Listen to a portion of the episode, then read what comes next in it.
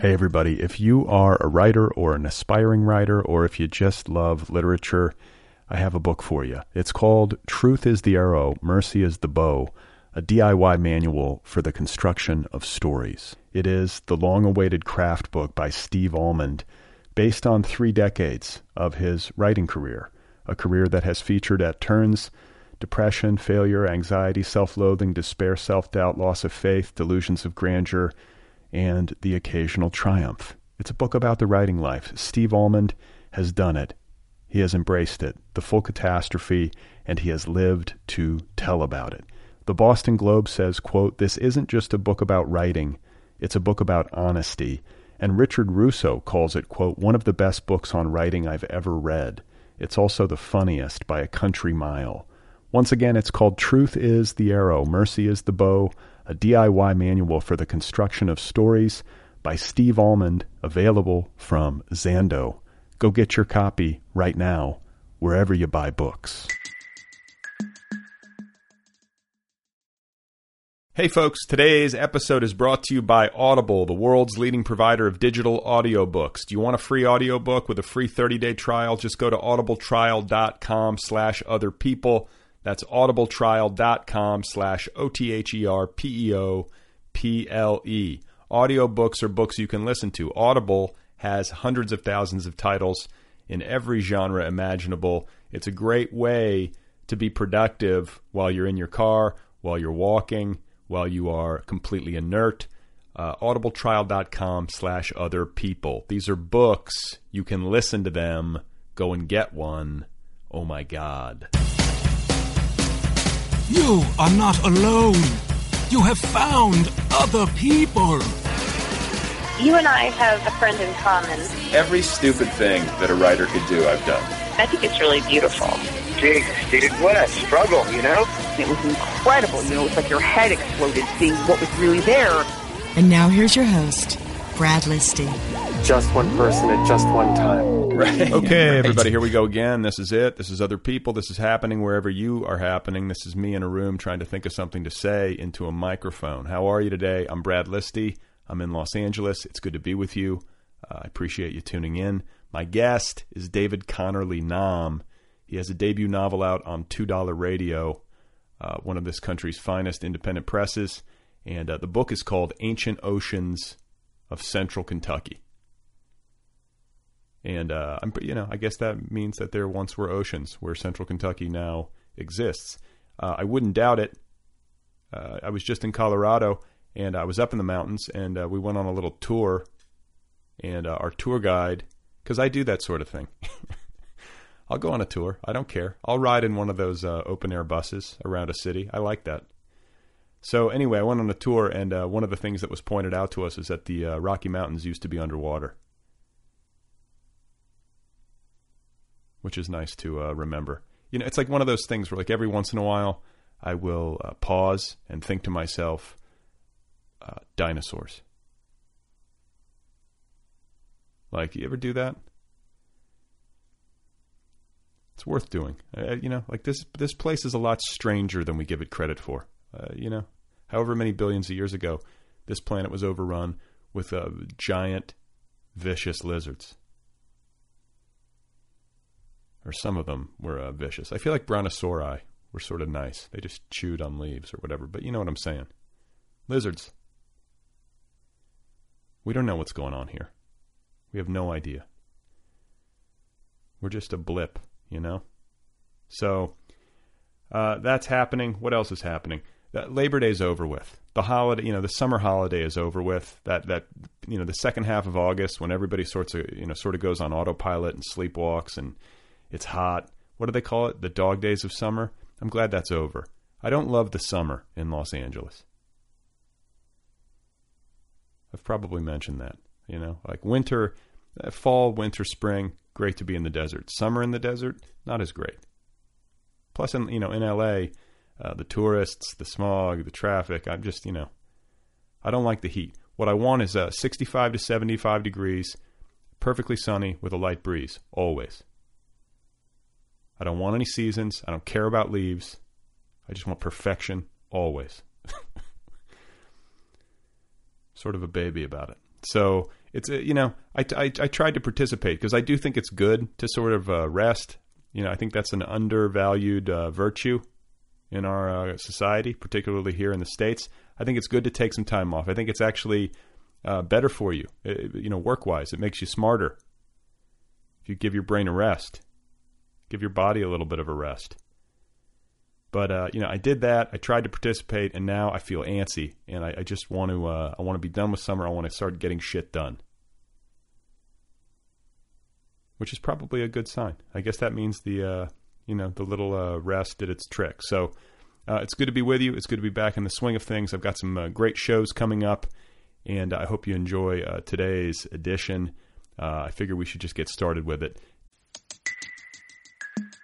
Hey, everybody. If you are a writer or an aspiring writer, or if you just love literature, I have a book for you. It's called Truth is the Arrow, Mercy is the Bow, a DIY manual for the construction of stories. It is the long awaited craft book by Steve Almond, based on three decades of his writing career, a career that has featured at turns depression, failure, anxiety, self loathing, despair, self doubt, loss of faith, delusions of grandeur and the occasional triumph. It's a book about the writing life. Steve Almond has done it. He has embraced it, the full catastrophe, and he has lived to tell about it. The Boston Globe says, quote, This isn't just a book about writing, it's a book about honesty. And Richard Russo calls it, quote, one of the best books on writing I've ever read. It's also the funniest by a country mile. Once again, it's called Truth is the Arrow, Mercy is the Bow, a DIY manual for the construction of stories by Steve Almond, available from Zando. Go get your copy right now, wherever you buy books.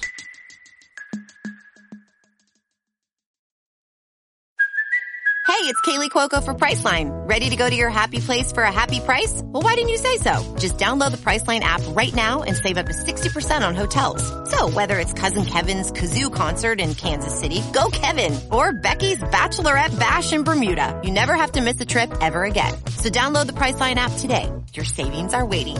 Go to your happy place for a happy price. Go to your happy price, Priceline. David Connerley Nahm, as I mentioned, is the guest. His debut novel, Ancient Oceans of Central Kentucky, is available now from $2 Radio. It took him 15 years to write the book, and uh, he and I are going to talk about that, uh, among other things. So here he is. This is David Connerley Nahm, and his novel, once again, is called Ancient Oceans of Central Kentucky. If you're asking, did I enjoy grow up, growing up in Kentucky? I don't know because I don't know necessarily what it would have been like to grow up somewhere else. Um, I don't remember having any particular complaint about Kentucky as a kid. Um, and I remember when I was in high school, a lot of my classmates really wanting to get out of town and go somewhere else, and I, I don't ever remember having having that. Obviously, I went to college then in the same town that I'd grown up in. Um, it's a very nice town. I liked it. Um, well, if you're asking me if I enjoyed growing up, that's a whole different question. well, no, but it, you know, you, you mentioned it. I mean, I think sometimes people grow up in, uh, like I grew up in the Midwest and uh, in Indiana, just up the road, and I wanted to get out, you know, or at least it occurred to me shortly before I went to college. It suddenly, like, I, I realized that I needed to get out, and other people, uh, you know, I had friends who wanted to get out from the time they were like in junior high school. So, uh, but you didn't have that. You like, you know, you seemed to be content, but yet you wound up in Virginia. Uh, I'm assuming that's a professional thing, or was it? Did you get the itch to check out other places after you got out of college at Centre? Uh, no, it was it uh, mostly mostly professional. So after I graduated, um, my wife and I, though at the time my girlfriend, uh, moved to Louisville for a few years. Uh, that's where she's from. And then we moved to Chapel Hill, North Carolina when she got into graduate school, lived there for quite a while. And then when she finished graduate school, she got a job teaching up here, and that's what brought us to Virginia. And you're a so it's and been. you're, and you're in you you practice law, correct? I'm a lawyer, yes. Okay, what kind of lawyer? I am a civil litigator, um, which means I go to court and have trials, uh, but I don't practice criminal law. I have breach of contract cases and uh, estate uh, will contests and that sort of thing. But you do see the inside of a courtroom because I know a lot of you know there are, there are different kinds of lawyers. Like I mean, I think everybody always imagines like the you know the lawyer in the courtroom arguing the case before a jury, but um, that's not always the way that it goes. But for you, it is. Right, right, and that that's I I am the inside of the courtroom argue a case in front of a jury kind of lawyer. Do you like it? And and the reason I ask because I think that there you know there are. Uh, uh, a goodly a goodly number of writers who who wind up uh, with law degrees, and I think that there's some symbiosis between the two paths because you know it, you know practicing law and studying law. There's lots of reading and lots of writing, and um, you know you, think of like a, a, really popular example like John Grisham, you know, uh, practicing law and then turning to fiction. Like it's not necessarily like the farthest leap that you could make professionally. Um, but I have heard, you know, you, I, I, have heard from several friends over the years, um, you know, that they practice law and they don't necessarily love it. Uh, but do you do you really enjoy the the work? I do. I I, I really enjoy it. It's it's stressful. Uh, I'm not going to pretend like it, it's not stressful. I think that there are certain uh, types of law you can practice that are perhaps less stressful. Um, if I were an estate planning attorney, maybe that would be a little less stressful. Um, but uh, in general, yeah, I love it, and I and I think you're exactly correct. They're very closely related because obviously the law, uh, in its most sort of elemental terms, is about language. It's about uh, creating laws and interpreting laws in the same way that we create stories and we interpret stories. Um, and especially as a litigator, my job is to meet with a client and hear their story and try and figure out um, the parts of their story that are important for them legally or the parts that aren't important and to sometimes put together chronologies that are not always presented to me in the most uh, orderly fashion and then to take that and fashion it into something that is understandable either to a jury or a judge, um, or sometimes just the person that they have the problem with. Um, so there's, I, I think that there's actually a. You just described writing fiction right there. yeah, I mean it's it it's it, it. I think there's a they're they're intimately related, and um, I teach as well on the side, just one class a semester here at the university, and one of the classes I teach is is law and literature, and I tell my students, um, I don't teach it in the English department, I teach it in the Justice Studies department. So I have students who are great students, but sometimes they're, you know, uh, literature is not necessarily their first love, but uh, I think that I explain it to them in the same way that if this is something you're interested in, either being a lawyer or, say, going into law enforcement or going into some sort of like non profit justice work, you're going to be hearing people's stories and you're going to have to figure out which re- narrators are reliable and which narrators aren't reliable and you're going to have to be good at crafting a narrative for that either for a judge and jury or for donors to your nonprofit or to a commonwealth attorney or prosecutor and so on and so forth. But yeah i think i think that they're the law and literature are uh, ex- extremely related, and occasionally someone will, uh, an attorney will seem surprised when they find out that um, I write or that I love to read, and um, it always seems strange to me because it seems like they go together so well. Well, uh, yeah, and I, you know, I was going to say I, I would add politics to that, which I don't know if is necessarily the most popular idea because it's not the most popular profession. Um, it's, well, it's often reviled. Not, not like being an attorney, which is yeah, right.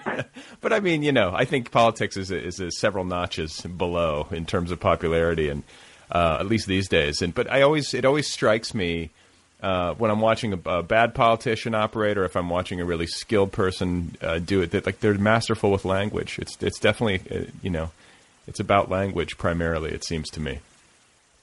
I, I, I, I that's I agree with that also. I mean, and again, you know, what's the difference between a good politician and a, and a bad politician? The bad politician, you can tell they're telling you a story. Um, a good politician you hear and you think, "Wow, I'm I feel really compelled and moved by that," and that's made me kind of see my life differently, and I now want to go out and do something. Um, and the good politician and the bad politician, and I and maybe don't mean morally, but just good at their job versus bad at their job, um, have done the same thing. They've they're trying to give you that feeling, make you feel motivated either to vote for them or to create some sort of social change one way or the other. Um, but it, it's similar to being a good writer or a bad writer. You know, what makes a bad writer is you you constantly thinking, I am I'm reading this story this person is writing for me, and I can see the seams. And a good writer is just better at hiding the seams, I guess. Right, exactly. So, and then, and likewise for an attorney. In a court, I'm sure when you're addressing a jury, it's the same thing. You know, trying to present your case. Yes, it it, it is, and it's uh, especially uh, as an attorney. Sometimes, it, especially if you're doing it, if you're presenting the the case to to a jury, it, you're if if the case in say involves a lot of somewhat esoteric federal reg- regulation, how do you take that and present it in a interesting, compelling way? Simple, uh, like in a way people can actually understand. yeah, in a way that in a you know boiling it down in a way that is relatable to someone who has not ever had to spend much time, say, thinking about the you know, Employee Retirement Savings Income Act, which uh, I think constitutes like what ninety nine point nine percent of the population. That and ninety nine point nine percent of the attorneys as well. Yeah, right. So okay, so uh, you know, I'm always fascinated when I talk to writers about what they do uh, to support themselves because most of you know most people out there who are writing books, unless they achieve uh, an unlikely level of uh, success, you know, uh, at least statistically speaking, they have to find some other way to do it. And a lot of people teach, you know, you teach at least, you know, on the side, but you're primarily earning your bread as a as an attorney, which seems like uh, you know a nicer way to make a living in terms of compensation because teaching can be, um, you know, money can be scarce there, especially if you're adjuncting. But I also it also seems like if you're an attorney that the demands of the job time wise might be more severe and could preclude you from having the necessary time to write. So, how do you work all of that out? Well, it, it does take a lot of time. Now, I will say first off that I'm I'm lucky in that I working in a smaller town um, at a smaller firm. I'm not uh, to return to John Grisham, I'm I'm not in the the firm where there's an expectation that I show up at six in the morning and that I'm still there at nine at night. And what's the what's the uh, what's the town and the firm again? Uh, the town is Harrisonburg, Virginia. Okay, yeah. Um, and so it's it's the county seat. There, it, it's a, actually a really wonderful legal community um, here. There are a lot of really nice attorneys. It's at, at least in our town, it's very much the opposite of the stereotype of what you would imagine uh, with attorneys. Um, a lot of great people, really easy to deal with. There's a lot is done just on a handshake. Um, I trust people. Uh, it's it's a really nice place to practice law. Um, but go, getting back to your question about the time, so but I am obviously still busy and work a lot, um, but I just try to be diligent with my evenings and weekends and. Uh, yeah. So what is like what is your what does your writing schedule look like? I mean, you know, you're working nine to five. You're teaching this class, uh, this one class a semester, and then uh, you say nights and weekends. So is that every night you come home from work, you eat dinner, and then you sit down? Uh, pretty much. Um, I'll say that since um, since uh, Two Dollar Radio uh, agreed to publish Ancient Oceans of Central Kentucky, I've had I've, I've maybe relaxed a little bit, taken a little bit of a break. But my usual writing process is I get up in the morning. Um, between the time that I get up and I come to work, um, I used to walk to work every day. Um, I've just moved and I don't do that anymore. But usually, what I would do is on my walk into work, if I am thinking about writing, which is most of the time, I would maybe if I have an idea, I come in, I write it down first thing just so I don't forget it. Spend my day working. Um, then in the afternoon, come home, eat dinner with my wife real quick, um, and then spend the rest of the evening uh, writing more or editing things that I've written. Um, sort of maybe putting together some of the little things that I would write in the mornings um, into something larger. And then on weekends, I get up and uh, often would go out someplace to write. I I spent a lot of time uh, writing in the mall. Uh, that was my preferred place to write for like, a long like, time. Like, like what? The food court? Like where are you writing in the mall? Uh, either in the food court or in the uh, coffee shop in the Books a Million in Okay. our mall. Yeah, that makes sense. Um, and that's where I studied for the bar exam. It's a it's a you know, quiet little mall, especially certain times of the day. There's just not many people in there, and I like getting out of the house, and I like being out someplace around other people, so you can see people and listen to people and do you, do not you be any, totally secluded. Do you have any kids? No, Okay, I was going to say because you were probably helps yeah with the gonna say. writing schedule. Yeah, well, yeah, exactly. You have more time, but um, so okay, so you you're working on this book, and then how did you wind up with two dollar radio? Um, well, so what I did when I finished the book finally, um, I picked uh, six or seven uh, independent publishers that I liked the books of, and just sent the manuscript to them uh, by email or through whatever online submission system they had. Um, I don't have an agent, and I was impatient after all the years of writing, so I thought, well, I'm going to pick the places that I would like to have publish it. Um, since I since we live in an era where a lot of places you can just send a submission into a publisher, um, and I was extremely fortunate that uh, they looked at my submission because I can only imagine that publishers get a ton of them and that they were interested enough to publish it. So, and, And how, how long was the turnaround? Probably about four months.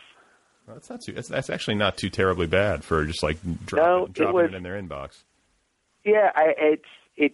I mean, it took me 15 years to write the book, but uh, and I thought, oh well, I've now I've written it, and now I have years of trying to get someone to pay attention to it ahead of me. And actually, the thing that I thought would be the hardest part just sort of happened quickly. So, Uh, and, and may I ask how old you are? Fifteen years. So you've been working on this since how old?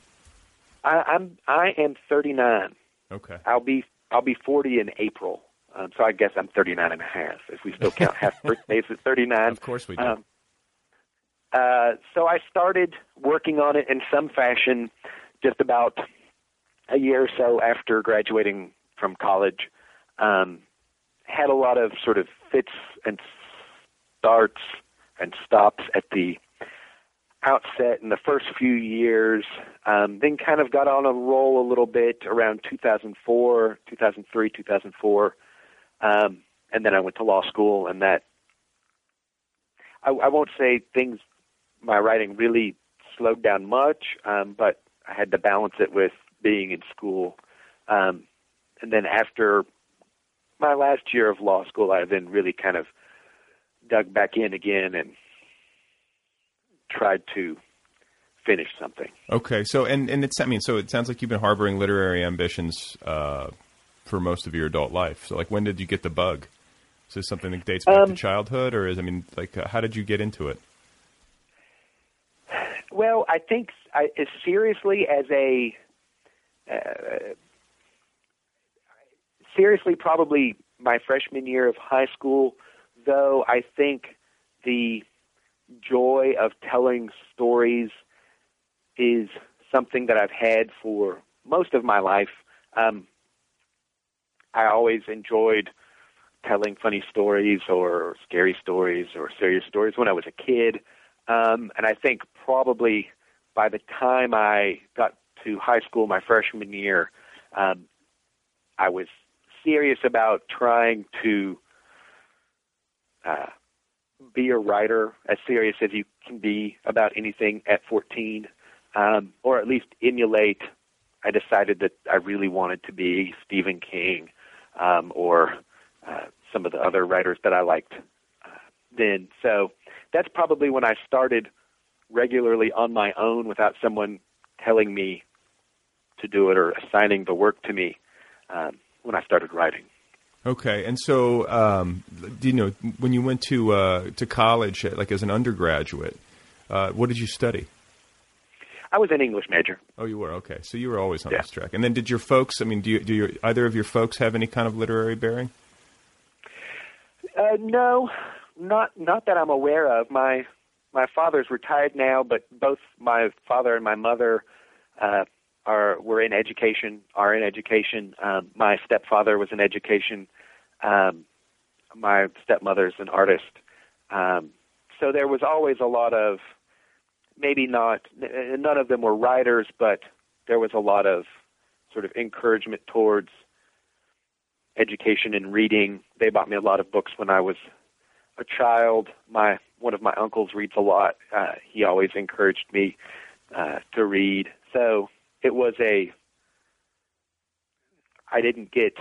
Uh, I didn't go camping. We didn't play ball um, or go fishing, but for my birthday, they would get me books and we would read, and there was plenty of time to read. So that Well, and I was going to say too. You mentioned Stephen King earlier, and like as a, I feel like a lot of adolescent boys, I was this way. Like we get really into like the macabre, and ho- I was really into horror movies. And I remember I had like, Oh, a- like a two or three year span in junior high where like that's all I wanted to watch, and I would read you know scary books and whatnot. And um, you know the macabre has found its way into your work. Like, do, do you feel like um, uh, you know, do you feel like uh, the place that you grew up, uh, you know, has a strong element of that? Like, did you sense that growing up, or is this something that you just kind of, um, I don't know, is, is it is it less uh, realist than that? Is it more just something you kind of plucked from the air and imagined and put into your fiction? Uh, well, I'll, I'll, I think I can answer that a couple different ways. First, um, probably the I was the same way, and, and still am the same way. Um, and part of that uh, is from the fact that my childhood and growing up in Central Kentucky is actually the exact opposite of what you might expect from the book. Uh, it's a very plain. It's very ordinary. It's the most ordinary childhood any human being could possibly have in many ways. Um, Did nothing like nothing? You didn't experience any like really difficult periods or anything really bad happen or anything like that? No, no. My parents got divorced, but that was a very 80s thing.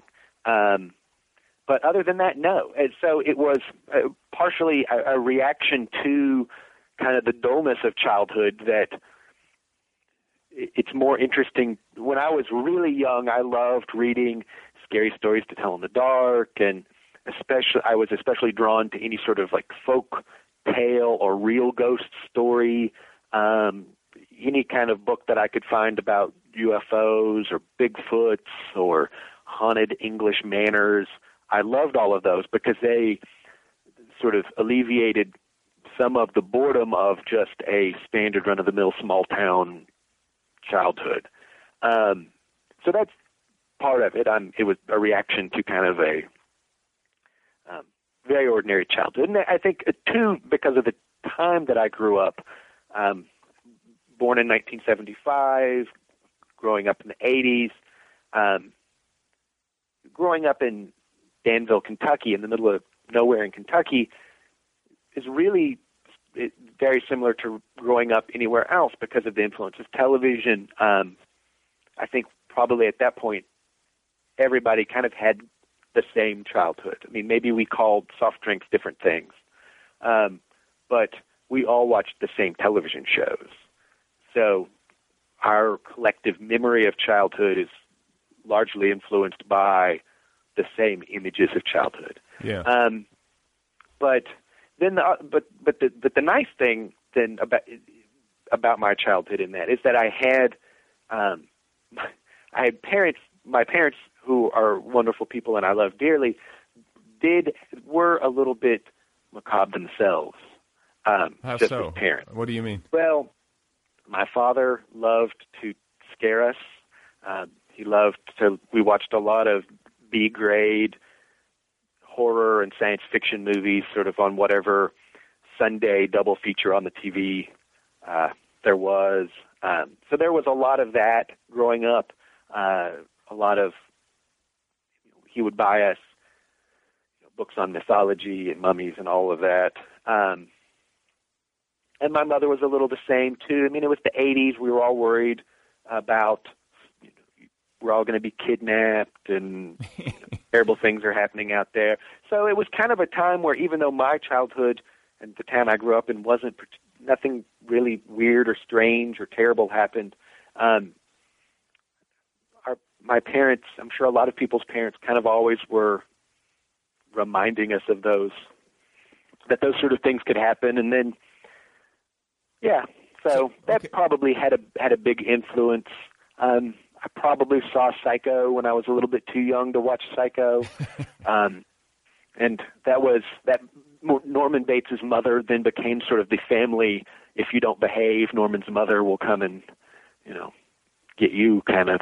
That was like a family thing. Your parents would tell you. That was a, that was a you know that was a family thing, and So I want Uh, I want to stop though because this is something that's of interest to me now. I guess it may be more particularly so because I'm a parent. But when it comes to um, horror, like let's just use this as an example. There are others that you can point to, but like uh, you know, uh, like what you watch, like what you ingest. Period. In terms of media, whether it's magazines, books, movies, music, you name it. Um, you know, ha- that does have an impact. And I remember as a kid scoffing at adults in my world who would try to tell me that I couldn't watch something. I really hated that. And then I, there were also like the extreme adults uh, in certain quarters of my life, you know, at the fringes who were like, you know, no television and kumbaya, and like, you know, they, their kids could only read the Bible or whatever. I mean, that's like just a couple of examples for uh, a brief period of time, but uh, I thought that was absurd, you know, all all the way across the you know the board. But as I get older, um, I don't know what it is, but I think like there was a period in my life where I watched too much cable news, and it wound up making me like anxious. I could feel like the actual like psychological, emotional effects of that. And if I watch now, like if I watch uh, something scary before I go to bed at night, or something violent, or I watch the news, I have trouble sleeping. Uh, and I think I start to think to myself, like maybe there's something to this. Like what we ingest in that way has something to say about our well-being. So on the other side of the coin, you know, if you're dealing with horror fiction or horror movies or you know something that's like you know really uh, heavily influenced by the macabre or a sense of the macabre, um, you know, what's the what's the upside of that? You know, what is the upside of reading something, uh, for example, that just scares the shit out of you and makes you feel like uh, uneasy? Well, I, I mean, I, I think the upside for me, it's a very complicated question. I can say that for me as as a child, the the, the childhood David, um, what those stories gave me were a sense that there was something more to life than I saw. That and, and let, let me pair the horror with something else. I also read a lot of really sentimental books, um, either that kind of 1940s and 50s children like run away from home and find a pony and you know tame the pony and then what are you talking track about? down robbers. Is it like Black Beauty or something? That that kind of thing, and then the soup books. Um, and I've I've forgotten who wrote them, but there were these series of books about set in like Vermont in the 1930s about a boy and his best friend Soup, and they would get into adventures and ride in wagons and you know shoot BB guns and win the spelling bee. Um, and I didn't really have a lot of friends as a child. You didn't? And so, no.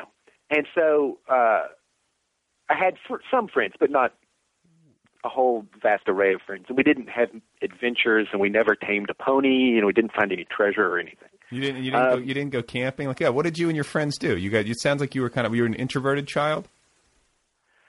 I well, I don't know if I would say introverted because I I enjoyed attention, um, but I wasn't.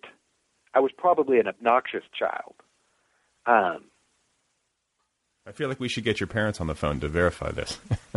well, I, let's let let's just let's just assume for the second uh, for the, a second that I might have been obnoxious as a child, okay. and that I might still be a little obnoxious. Um, but but so the the the question about the horror. So the horror, and then all the sentimental like mid-century boys' adventures kind of stuff. It, it came from the same place. It came from feeling bored, not having anything to do, um, maybe not necessarily always having people to play with. There were other kids on my street, but most of them were much older than I was, um, or I was scared of them. Um, and I had, I'm the oldest of four, so I did have siblings, but they were all three or four years younger than me. Um, so reading books, you know, reading about ghosts or reading about children having great adventures sort of comforted me and added a dimension to my life that there was something else. There was something more. Like I look out my window and I just see a backyard and so what? What's so exciting about a backyard? But reading these books that I would get from the library and thinking, ooh, but what if what if there's a haunted house? Yeah. What does that mean for my life? Or what if there is someone out I'm going to meet some cool you know, kid who just moved to town who's going to take me on adventures or I was also an extremely romantic child and so there was always a what if I meet you know this perfect beautiful girl and you know we fall in love and get married and I had my children named when I was in elementary school like I was just certain like all of these exciting things were going to happen to me um and they and they didn't so it's it's not that Damn. no I mean the, at the, it, not in childhood they didn't Oh, right. Okay. okay. um, the exciting things have happened to me since but when I was a child I did not get married yes. um, uh, so I, I think that the the question about the the gruesome reading gruesome things, it probably did have. I would get very scared. I was terrified when I was little of a Spider-Man poster that I had that I was convinced moved at night. Um, so I was, as much as I was into that stuff, I was also very terrified of it, and it probably wasn't always completely healthy. But um, Yeah, I just, I mean, I, I sound like such an old person, and I, you know, I used to have like, I, I think part of it maybe is parenthood. Like I'm more sensitive to violence in movies and whatnot than I used to be because I think you have a lot of when you have a kid, you always have like a certain level of fear that like something bad could happen, and this is a tough world, and what have I done bringing some innocent child into this, and um, and then you start to like, you know, you just don't want them to be like you actually you know you monitor. You're like okay i don't want them to see this because i mean there's plenty of time for them to realize that like you know there's bad things happening in the world or people are blowing things up or whatever. And uh, you know do you know what i'm saying? You, you understand what i'm getting at? And I, I guess i just wonder if like if the, i mean there's got to be some kind of toxic effect to ingesting violence. But yet at the same time like you can't understand violence unless you ingest it to a certain extent you know? The nature of it it can't you can't just avoid it altogether and expect to have um, any kind of understanding of it so it's just an interesting question for me like how to manage that particular aspect of my life and, and also like the life of my kid I, th- I think that I think that that's true. I think though that you have to uh, uh, perhaps there uh, probably different categories. I mean, certain things are I would imagine. I mean, again, it's I guess it's difficult for us to have this conversation because I don't have children, so I probably have never developed that worry myself. Um, but you know, a lot of the stuff that I was reading growing up or watching on TV growing up was probably in, extremely tame. Obviously, I mean, if we're talking about a children's book of UFO sightings and English ghost stories, it's not particularly gruesome. oh yeah It's not the same as say if if I was that same eight, nine, ten year old child now, and my parents were away, and then I decided to get on, you know, 4chan and see what I could find. and it's a different. It, it it probably two completely different types of of experience. I mean, one thing that that I can think of that you're saying that I relate to is when I was a kid, and I don't I don't know how old you are, I'm, Um, we're the same age, so I mean, like generationally, I'm sure we saw, and, and we had similar interests as kids. So I'm like, you know, I'm thinking of like Nightmare on Elm Street, the the Friday Yeah. the Thirteenth movies. You know, I saw all those movies when I was like 10 years old, 12 years old. You know, like um, that's some, you know, that's that, that's Well, see, and a lot of that stuff I didn't see until much later because I I didn't have access to ways for ways to see them. Um, so a lot of my ghoulish childhood stuff was limited to if it was in the library and I could check it out and read it, I would read it, or if it was on, you know, channel nine on Sunday afternoon, whatever seventies, you know, cheapo seventies sci-fi movie. Um, the slasher movies came much later for me. The closest I had was when I was at one point my family moved and our house was behind a drive-in theater. Um, and I couldn't see the screen, but at night you could hear the movies playing. And so I would stay up at night and I would listen to Texas Chainsaw Massacre oh god, but I couldn't see it. So- so it's kind of like strange to like you know sit there in your bedroom at night with the window open, listening to you know blood curdling screams and chainsaws. Um, and it's probably more terrifying not actually being able to see what what's happening. Um, Yeah, but what you, what you're saying that you know it, what it made me think of is when I was a child, when you were a child, I played GI Joe all the time, right? Um, I had all sorts of you know fake guns and yeah, that that's another. I mean, that's what that's just play all that stuff. And I remember one of my uncles saying, "Oh, when he he didn't like the idea of when he had a kid, them playing with guns the way that my brother and I did." Um, and I remember at the time thinking, "That's terrible. I mean, this is so much fun. This is awesome." right. And now I think back on that and I think, well, if I did have a child, there's no way I would buy my child you know, plastic assault rifles to play right, with. Right, right. No, but that's like little boys, though. The thing about it that's so weird, and I don't have a, I don't have a son, but um, is that you talk to people who do have little boys, and it's like without any kind of provocation. It's not like parents are instructed. I mean, some parents do, but that's a whole different ball of yarn. But mo- most, you know, parents, they it's not like they're a- actively trying to place like toy assault rifles in their son's hands. But what happens is that I guess maybe the kids talk at school or something, but there's something kind of innate about it, which freaks me out about humanity. You know, there's something about guns and warfare that seems really kind of just uh, uh, like biologically coded into young males somehow. And I guess that's a maybe that that's like a collective consciousness thing. I mean, we obviously have millennia of uh, experience. I, that sort of makes sense to me that it would just somehow be embedded in us. But if it is embedded, it's I think it's worth uh, like unembedding. um, Well, that, that's uh, that's true, and it's also what's sold to us. Um, Right. Well, that's but I mean, sold to us in our in our media. That's what I'm saying. It's like I don't want to spend too much time on this, but it's something that I've become more aware of, and um, I don't know. It's like I, I don't think I have it all sorted out, but it, it, it's definitely um, I don't know. I guess it's it's it's something of a problem. What kind of problem it is, and how to address it is is the is the question.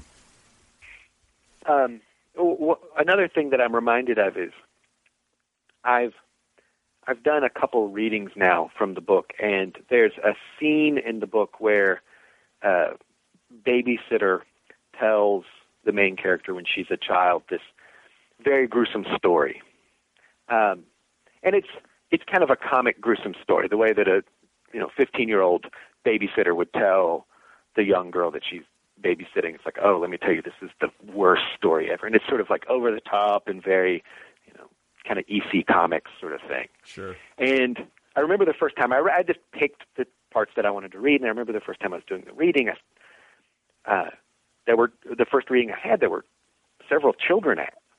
Um, so I'm just kind of going along reading parts of my novel, and um, I get to that, and as I'm going through, I realize, oh, I'm about to read this scene that is like extremely gruesome, I mean, comically gruesome in some ways, but but gruesome. And what happened is, as I was reading it, because I noticed like the parents or the adults all kind of had this like ugh reaction. They were very creeped out by it, and the kids loved it. right. all of them, boys and girls. Yeah. and I've I've I've, I've read a couple times now, and any children who are in attendance when I get to that part, they love it. Yeah, yeah, no, my daughter's. I mean, she's four. She's like totally got. She's got a sense for all that stuff, you know, scary stuff, and she's asking about death all the time. Like, I mean, as early as three, that just blows my mind. And I don't know if all kids are like that, but I'm constantly getting questions about that stuff, and it's just you're just like, oh god, like the weight of the responsibility starts to make itself uh, like apparent in, in a really acute way. Not that it's not always there, but.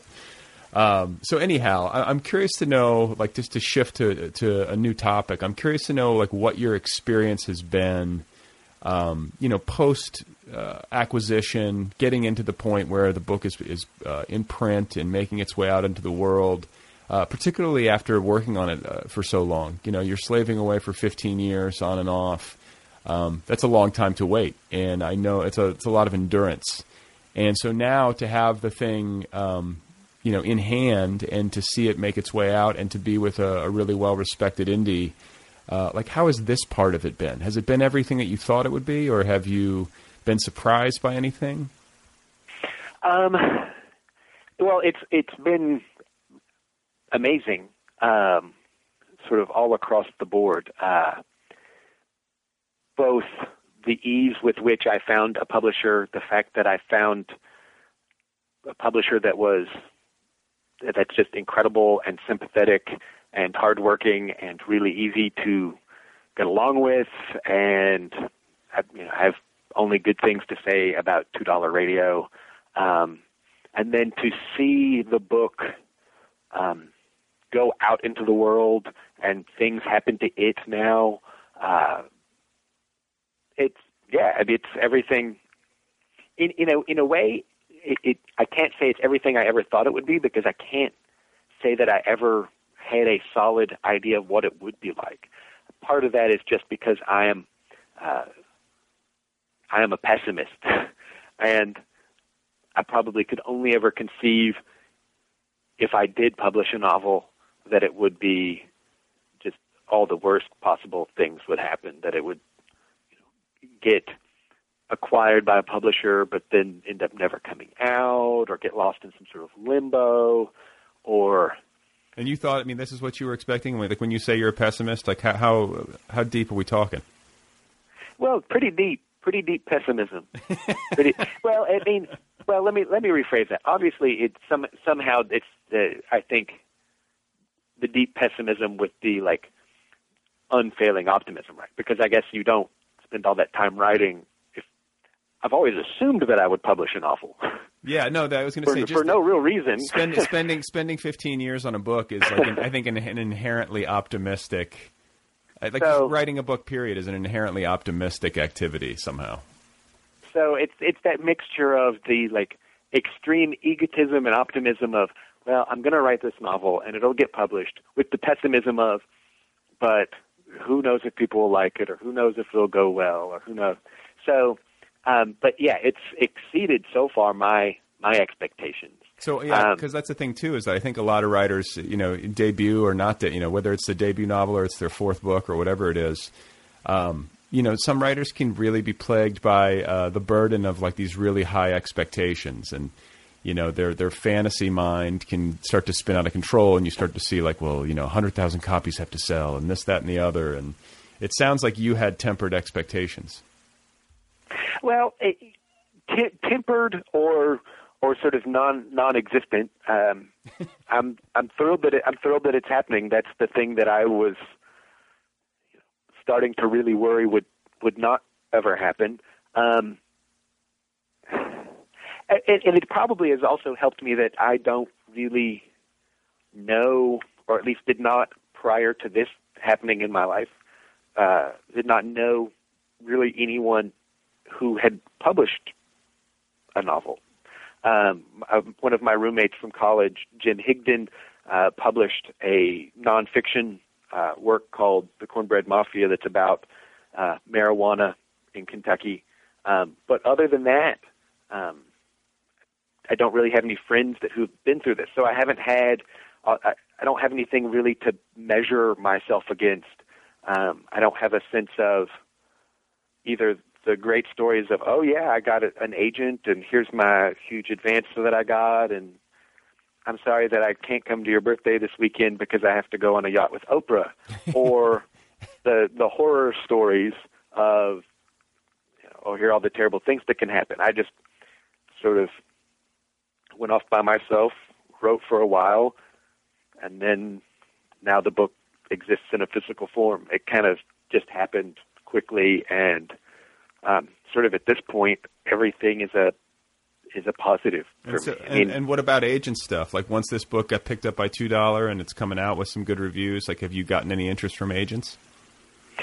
No, um, I mean not not yet. I I had one friend who recommended that I uh, talk to her agent, um, but I mean I'm Do you want an agent? I know so mean, little it's, about it's, it. It's working. It's working out pretty well for you without one. So I mean, like it's it's going fine, and I'm a lawyer. I can read a contract, so right.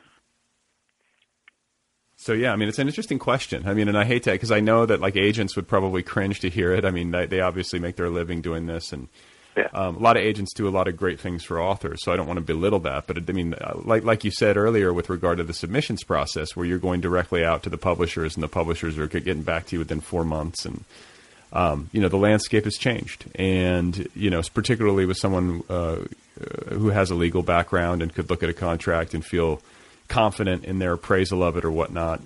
Uh, you know, it's possible to do this without an agent necessarily uh, being there as an intermediary. Um, but then again, you know, there are other like you know, if you wanted to go to a big press or if you wanted to do certain things, it would seem to be a necessity still. So, I mean, is it something that you uh, actively hope for, or are you prepared to? It sounds like you're just taking it one day at a time and just I'm taking it one day at a time. I I I, I know that it's I, I I know that an agent uh, is probably a beneficial thing to have, and I think that they probably have. It, it's like having an attorney. It's maybe not something that it's always immediately apparent all of the things that say having an attorney is good for.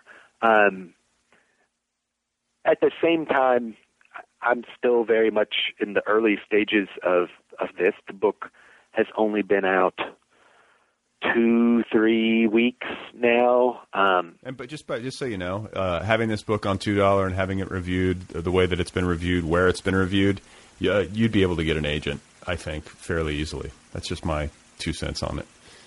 well, I, I I I appreciate that. I mean, it. I'm I'm still I'm still going through the. Um, Like just as long, Sort of. well, just as long as you know, your next book doesn't take you fifteen years. Um, actually, it it it won't. Um, it it's. I can assure you that it it won't. I'm I'm hopefully well along. So oh, you are okay.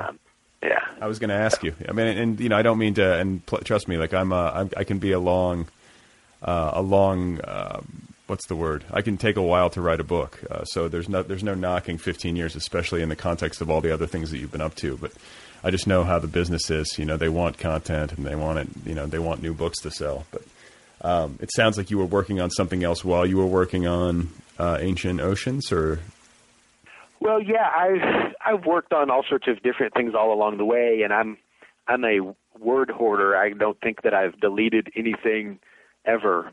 So even things that I write that I think are not any good, and that are in fact objectively not any good, I never know when down the road I might look at it again and see three good sentences that I like that inspire something that actually is good to come out of it. Um, so what's been nice is that um, since Two Dollar Radio picked up the novel, um, it's freed me up to go back to a lot of the other things that I've had in various states of duress and sort of fix them up and send them out. And I've had, uh, I guess, five or six short stories published this year already. Um, and so it's it's nice to be able to kind of start moving through other things and not have the sort of circling around which one of these things should I finish, what should I do, where am I going with my life, I'll never amount to anything kind of stuff that a lot of writers do. Um, yeah, and then yeah, I'm uh, most of the way through uh, a, a first draft of a second novel, which is I edit a lot more than I write. So the first draft is really just kind of a er pile of words that I'll hopefully be able to craft into something that I really like. Okay, yeah, because like you know, in terms of how you do it, you know, like do you write? Re- it sounds like you write really messy first drafts. You let yourself just go. Well, I, what I've the the process that I've developed that part of the 15 years was just figuring out what works best for me. Um, I find that I am not the kind of writer that can outline and then write. That doesn't work for me at all. That's that's the worst process for me. Um, my process is. Uh, the other day, one of my friends mentioned that it my process sounded a lot more like making music. Um, that I say when I'm walking somewhere, when I'm driving, get an idea, like, uh, and not an idea for a novel or an idea for a story, but just maybe one image, one sentence, three words that I like, um, and then I will kind of come back to it again and again and add to it and take away from it, and then maybe I'll take three of those that I like and realize they complement each other well, and then craft that into something. Um, so there's the process that I've ended up with for the last several years, and which was really what it took to help me finish Ancient Oceans, was just letting go, trying not to control the process, um, just turning on, writing, and then using the editorial process to then kind of carve away the parts that were uninteresting or that I didn't like, and getting to something that is, uh, you know, the interesting living part inside of it. So, how many pages do you think? Like, what's your ratio? Like, if uh, you know, to pages written to the pages that actually wound up in the book. Well, pages written to the pages that actually wound up in Ancient Oceans is, I, at one point, the draft, or, or a draft is a generous word, of the Word document that contained it was probably about 400,000 words. Oh, wow. And the book ended up about 55,000 words. Wow. Okay. and that was just everything I'd written in 15 years, all in all in one spot.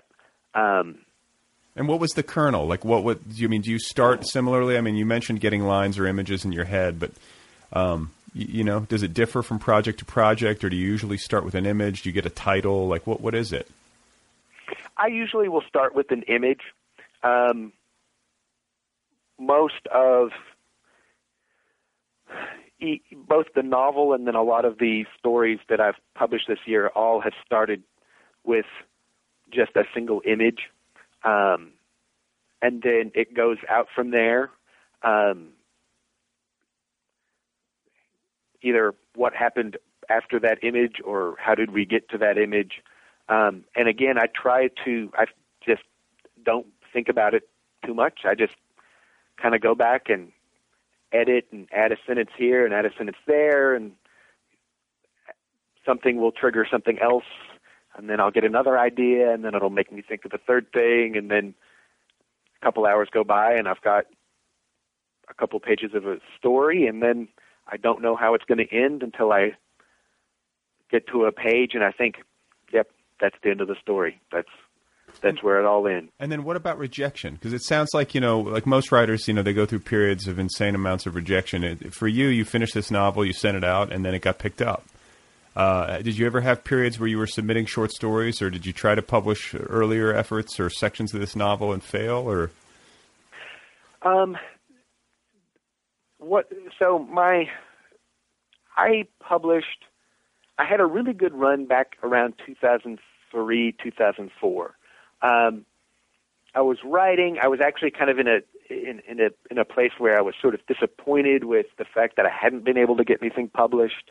Um, I wrote mostly poetry for a long time, and back in the '90s, the late '90s, early 2000s, we were still in the era of buying a copy of Writer's Market from the local bookstore, printing off of the poems typing up a cover letter, putting it in an envelope, mailing it out with a return, the self-addressed stamped envelope, um, and then waiting months and months and months and hoping, you know, to at least get the rejection back.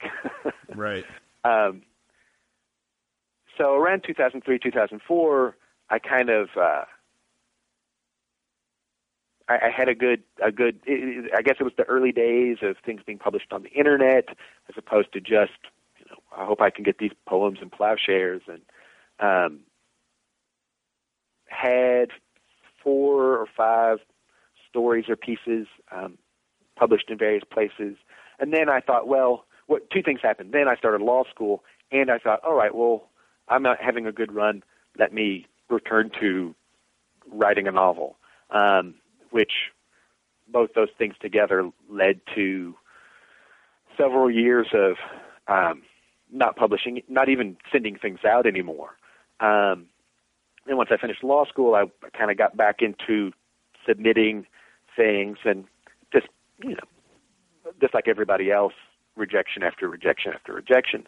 But it took me, I think, a while. It wasn't really until about 2010, 2011 that I really hit on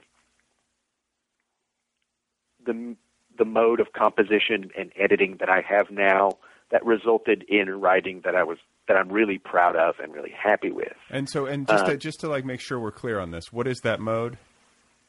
Well, what it, it's it, the mode is um, writing quickly, writing from an initial inspiration, writing without planning, uh, it, improvising like music or uh, or it's the way Can would make records. They would jam in a castle for hours and then edit the tape down into an album. Okay. Um, so it's like that, and um, rather than really trying to like write rigorously, tightly plotted things, um, being more uh, confident in being open in my writing, being open-ended in the writing, um, not having to control everything. Um,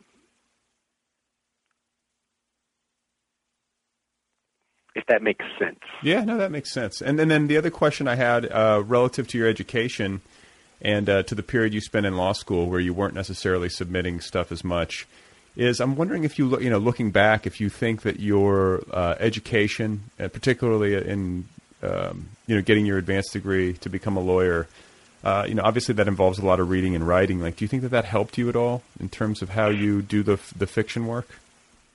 Well, yeah, I think it was. I think it was uh, very beneficial. Um, not necessarily because I was reading and writing a lot. Um, law school, there's a lot of reading. There's not as much writing, and like a lot of people, I'm going to probably read a lot anyway. But what was great was um, getting experience in something outside of just being an English major who buys a lot of used books and reads them um, learning the law, reading cases. Uh, it's fascinating. There's, it, I think it, it that's had a huge impact on my writing. Um, and then being an attorney and going to court and sitting in court all day and seeing people's cases come and go, both big and small, and seeing the people standing outside the courthouse and talking and um, that's probably the best thing that I could have done for my writing. I, I, I, it's I certainly wouldn't recommend someone going to law school just for it, um, but for me, it was probably better than say going and getting an MFA, um, because it was just exposure to things that I would have never been exposed to otherwise. Yeah, well, it makes sense to me. And then um, this new book, I mean, it seems like you would be well primed to write some sort of legal thriller, like crime novel, something like that. I mean, like that, that's sort of the um, Ancient Oceans, uh, you know, does that stuff. But I mean, what's the next book about?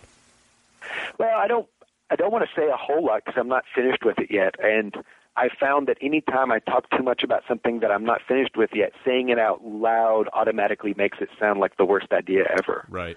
plus, as someone who doesn't plan, I'm, I'm not necessarily sure where everything is going to end up.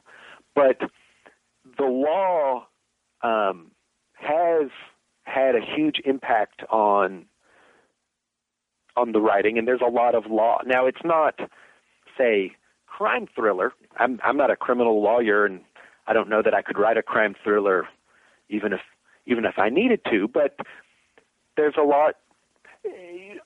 It's going to law school taught me how much of our uh, how many uh, 19th century novels are about the law. I mean, it's you don't really appreciate how much of Dickens and Austen involves the law until until you go to law school. Or at least I didn't. I, I am perhaps a little bit denser than most, but there's there's a lot of that in what I do now. It's, whether it's estate planning or someone giving up their parental rights to a child or um,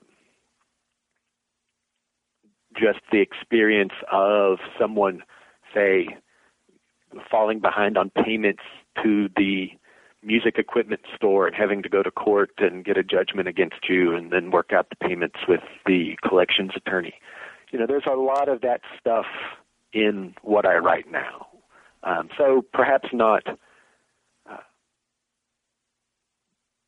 John Grisham thrilling, but thrilling in its own way in the sort of way that kind of everything that happens in life is exciting in its own way.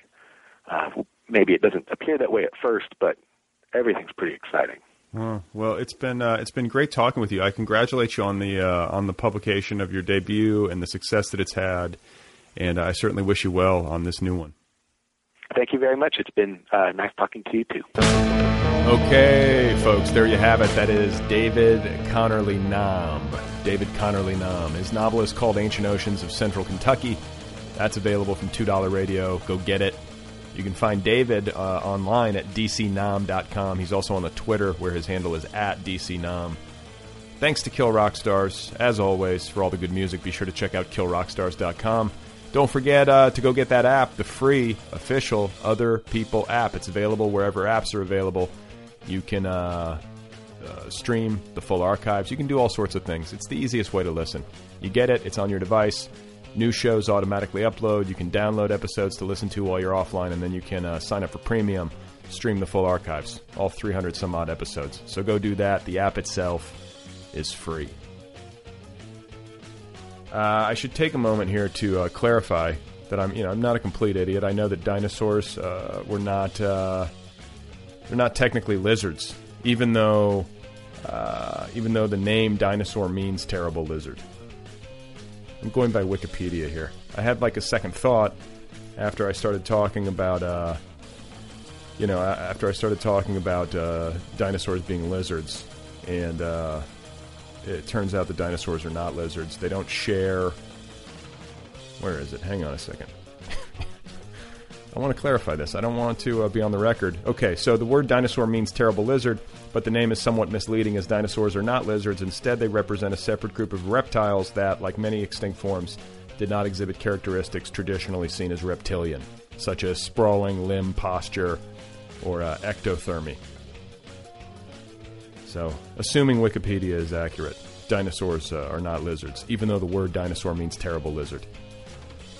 It's because they want to make shit confusing.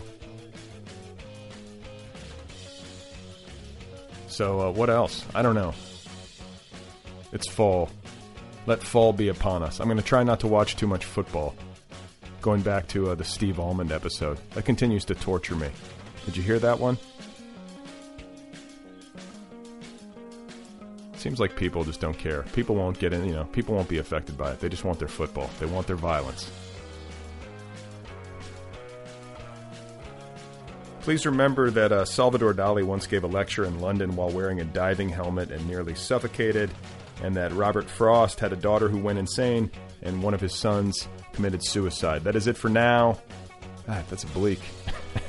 Sorry I even said that. Uh, that's it for now. Thanks again to David Connerley Nahm. Go get his novel. Thanks to you guys for listening. I appreciate it. And uh, I'll be back soon. I shall return. And, uh, you know,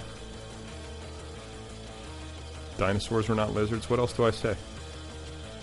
Brontosauri, Triceratops. Just walk when you're walking around today. Just look around and try to imagine a giant lizard where you stand, or or just try to imagine that uh, you know you're underwater. There was an ancient ocean where you currently stand, and uh, that ancient ocean, assuming things continue in the way that they uh, appear to be going, uh, may may well return. How's that for a nice thought?